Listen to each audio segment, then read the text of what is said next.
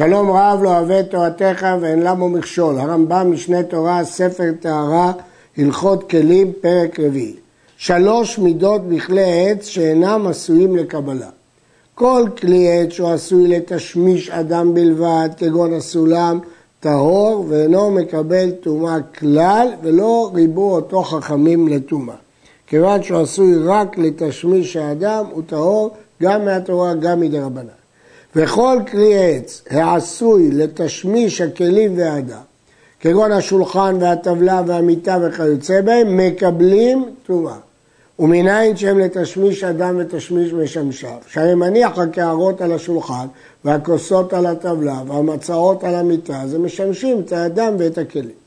וכל כלי עץ העשוי לתשמיש הכלים בלבד, כלי עץ העשוי לתשמיש הכלים בלבד, שהרי הוא משמש משמשי אדם, הוא לא משמש את האדם עצמו, אלא רק את הכלים.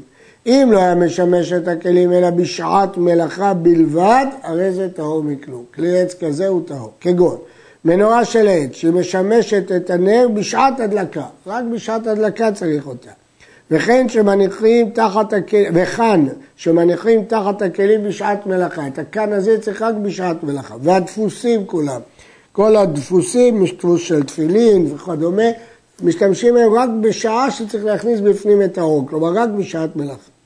ואם היה משמש את הכלים בשעת מלאכה ושלא בשעת מלאכה, הרי זה מקבל טומאה. כגון, כסוי הקפצה, קפצה, הרמב"ם מפרש, מכסה המלתחה, כן, תיבה שמכניסים בבגדים, קושרים עליה את המכסה, מין כורסה, בגדים שמצניעים אותם. וכגון תיק הסייף והסכין והרומח והמספריים והטער, אז התיק הזה עשוי לאחסן בו את הכלים גם שלא בשעת מלאכה. ותיק מחול ובית הכוחל, מכניסים בפנים את הכוחל, ותיק מחתב, ותיק טבלה, וסקורטיה. מה, מה אלה הדברים הללו? הרמב"ם מפרש את כולם בפירוש המשנה וכך הוא מפרש.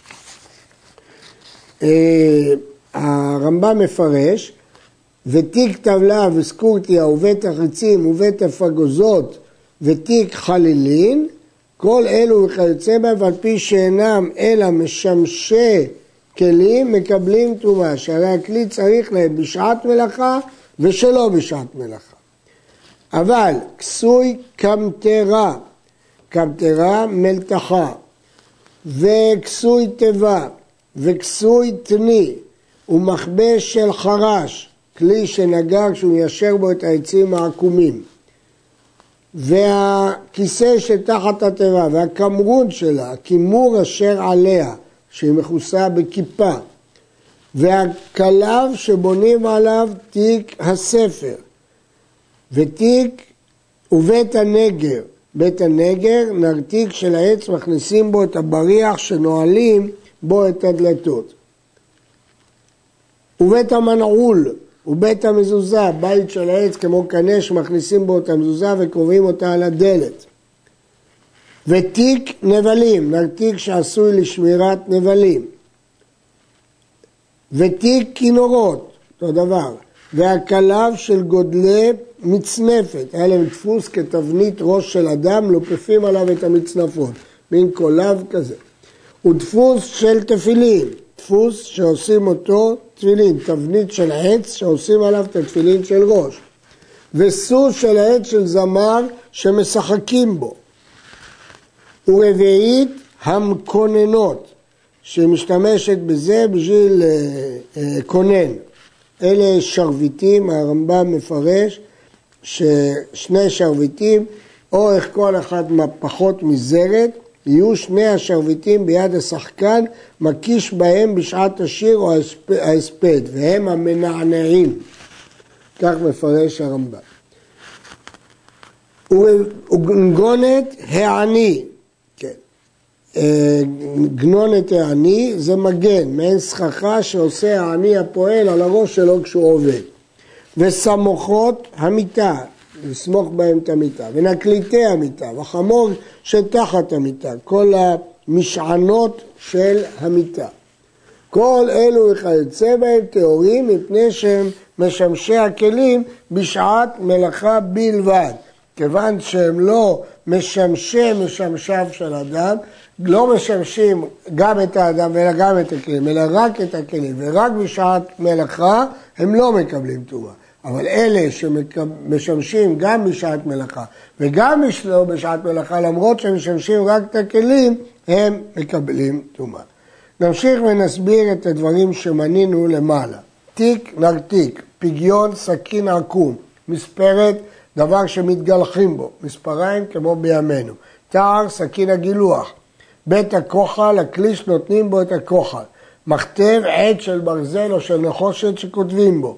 טרונטק עושים מן האור כמה נרתיקים מגוף אחד. בית החיצים, אשפה של חיצים. בית הפגוזות, קופסה של עץ נותנים בה את החיצים הרחבים. מזה הוציאו את המילה פגז, בית הפגוזות, בית של הפגזים של אז. אצלנו במשנה הגרסה היא בית הפגושות, אבל התרגום של הנביא יחזקאל הוא מחד פגוזוי, ממש אה, פגזים כפי שמשתמשים במונח הזה שבימינו. עוד כמה ביאורים, טני, אמרנו כיסוי טני של מתכות, טני הוא כלי המחזיק חצי שיער, עושים אותו מברזל או נחושת ויש לו מכסה של מתכת, דומה לסיר. נקליטי המיטה הם שני עמודים על ראש המיטה שפורסים עליהם סדין בעת השינה כאל אוהל כדי שלא ייכנסו זבובים. חמור המיטה קוראים לכל דבר שנשענים עליו. כאן זו חתיכת עץ ששמים תחת המיטה כדי לייצב אותה. הרב מערער פה על המושג של אה, הקולב. מלבן המיטה, אם היה מלובש בפיקות ויש לו רגליים שמתחבר בהם עם המיטה, הרי זה מטמא עם המיטה, שהרי נותנים אותו בפני המיטה והרי הוא כאחד באיבריה. אם המלבן הזה, המלבן זה קורה מרובעת, מאורכת באורך המיטה, מרכיבים אותה על פני המיטה כנגד הרועה ובה נקבים, ומכניסים אותם נקבים ברגים שקובעים אותם במיטה, ואז הקורה היא מכלל המיטה, זהו פני המיטה. נתנו עד שתי לשונות, והרי הוא גבוה על המיטה, אף על פי שהוא מסורג בחבלים, הואיל ואין לו רגליים טהור, מפני שהוא כמשמשי הכלים בשעת מלאכה בלבד, כמלבני בני לוי שתולים בהם הכינורות שלהם וכלי השיר שהם טהורות. מלבני בני לוי זה קרש מרובע, מורכב על שני עמודים ותולים בו הלוויים את הכלים שאומרים עליהם שיר בכל יום. וזה אה, לשונות המיטה הם ארבע קצוות בארבע פינות המיטה.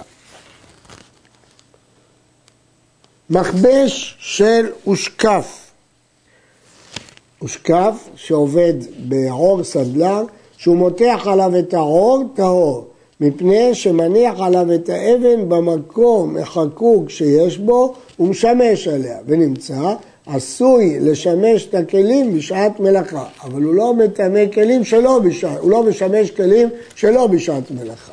ואינו מטמא משום כלי קיבול, למרות שיש בו חקק, שהרי החקק שבו עשוי להתמלות באבן, ולמדנו שכל דבר שהוא מתמלא לא נקרא בית קיבול, כבר למדנו את זה אה, מקודם. הרב משיג על זה והוא אומר שהוא מצא את זה בעניין אחר בתוספתא בכלים, אבל בתוספתא שלנו משמע כדברי הרמב"ם.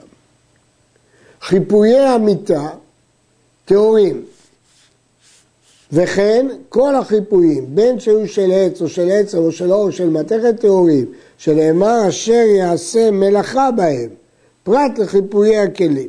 כיוון שהם רק מחפים, ציפויים, מקשטים בהם את המיטה, מצפים מיטה בשן או בזהב, כל החיפויים, כל הציפויים הם לא מטמאים. כתוב אשר יעשה מלאכה בהם, פרט לחיפויי הכלים.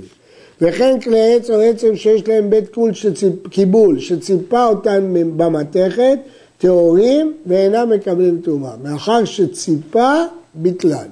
ברגע שהם מצופים, אז הכלי העץ הזה יתבטל, והציפוי עצמו טהור כמו שביארנו. אם כן, כלי עץ שמצופה הוא טהור, אם הוא מצפה בכלי מתכון. כך אמרו חכמים במשנה, שמזבח הזהב והנחושת אינם מקבלים טומאה למרות שהם כלי של עץ, מפני שהם מצופים.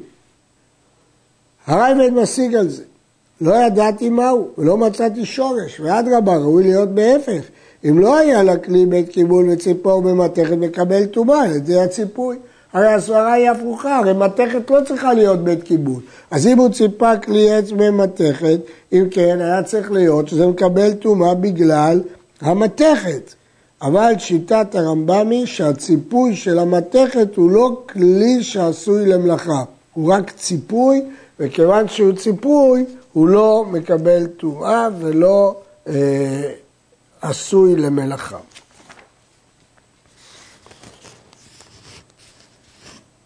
העושה כלי מקצתו מן העץ ומקצתו מן המתכת, אם היה העץ משמש את המתכת, מקבל טומאה, כי העיקר פה המתכת.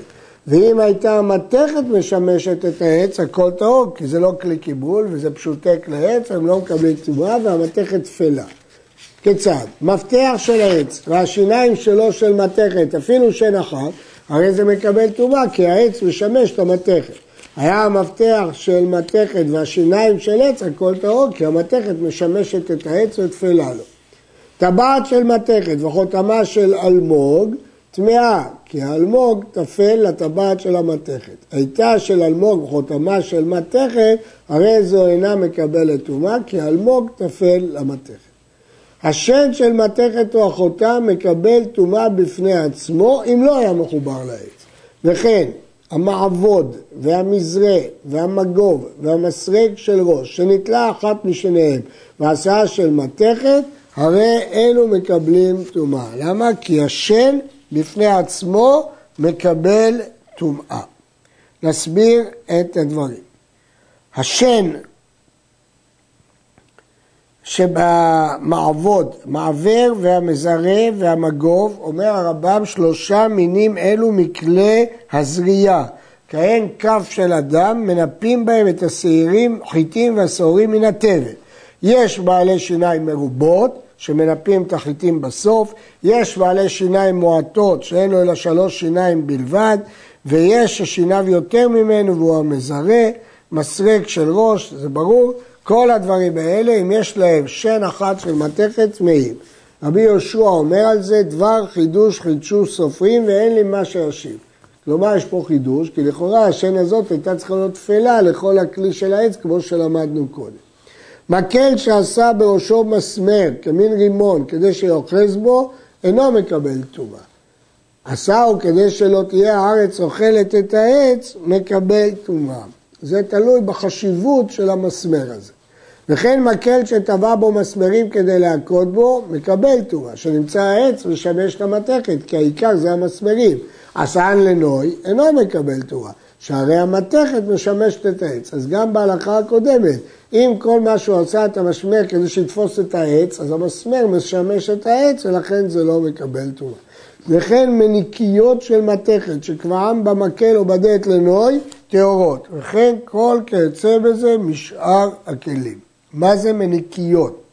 אומר הרמב"ם, חתיכת ברזל עגולה כעין רימון. אז אם הוא עשה את זה לנוי, המתכת תפלה, אבל אם הוא עשה את זה כדי להכות בו, אז ברור שהעץ משמש את המתכת ואז יצמח. עד כאן.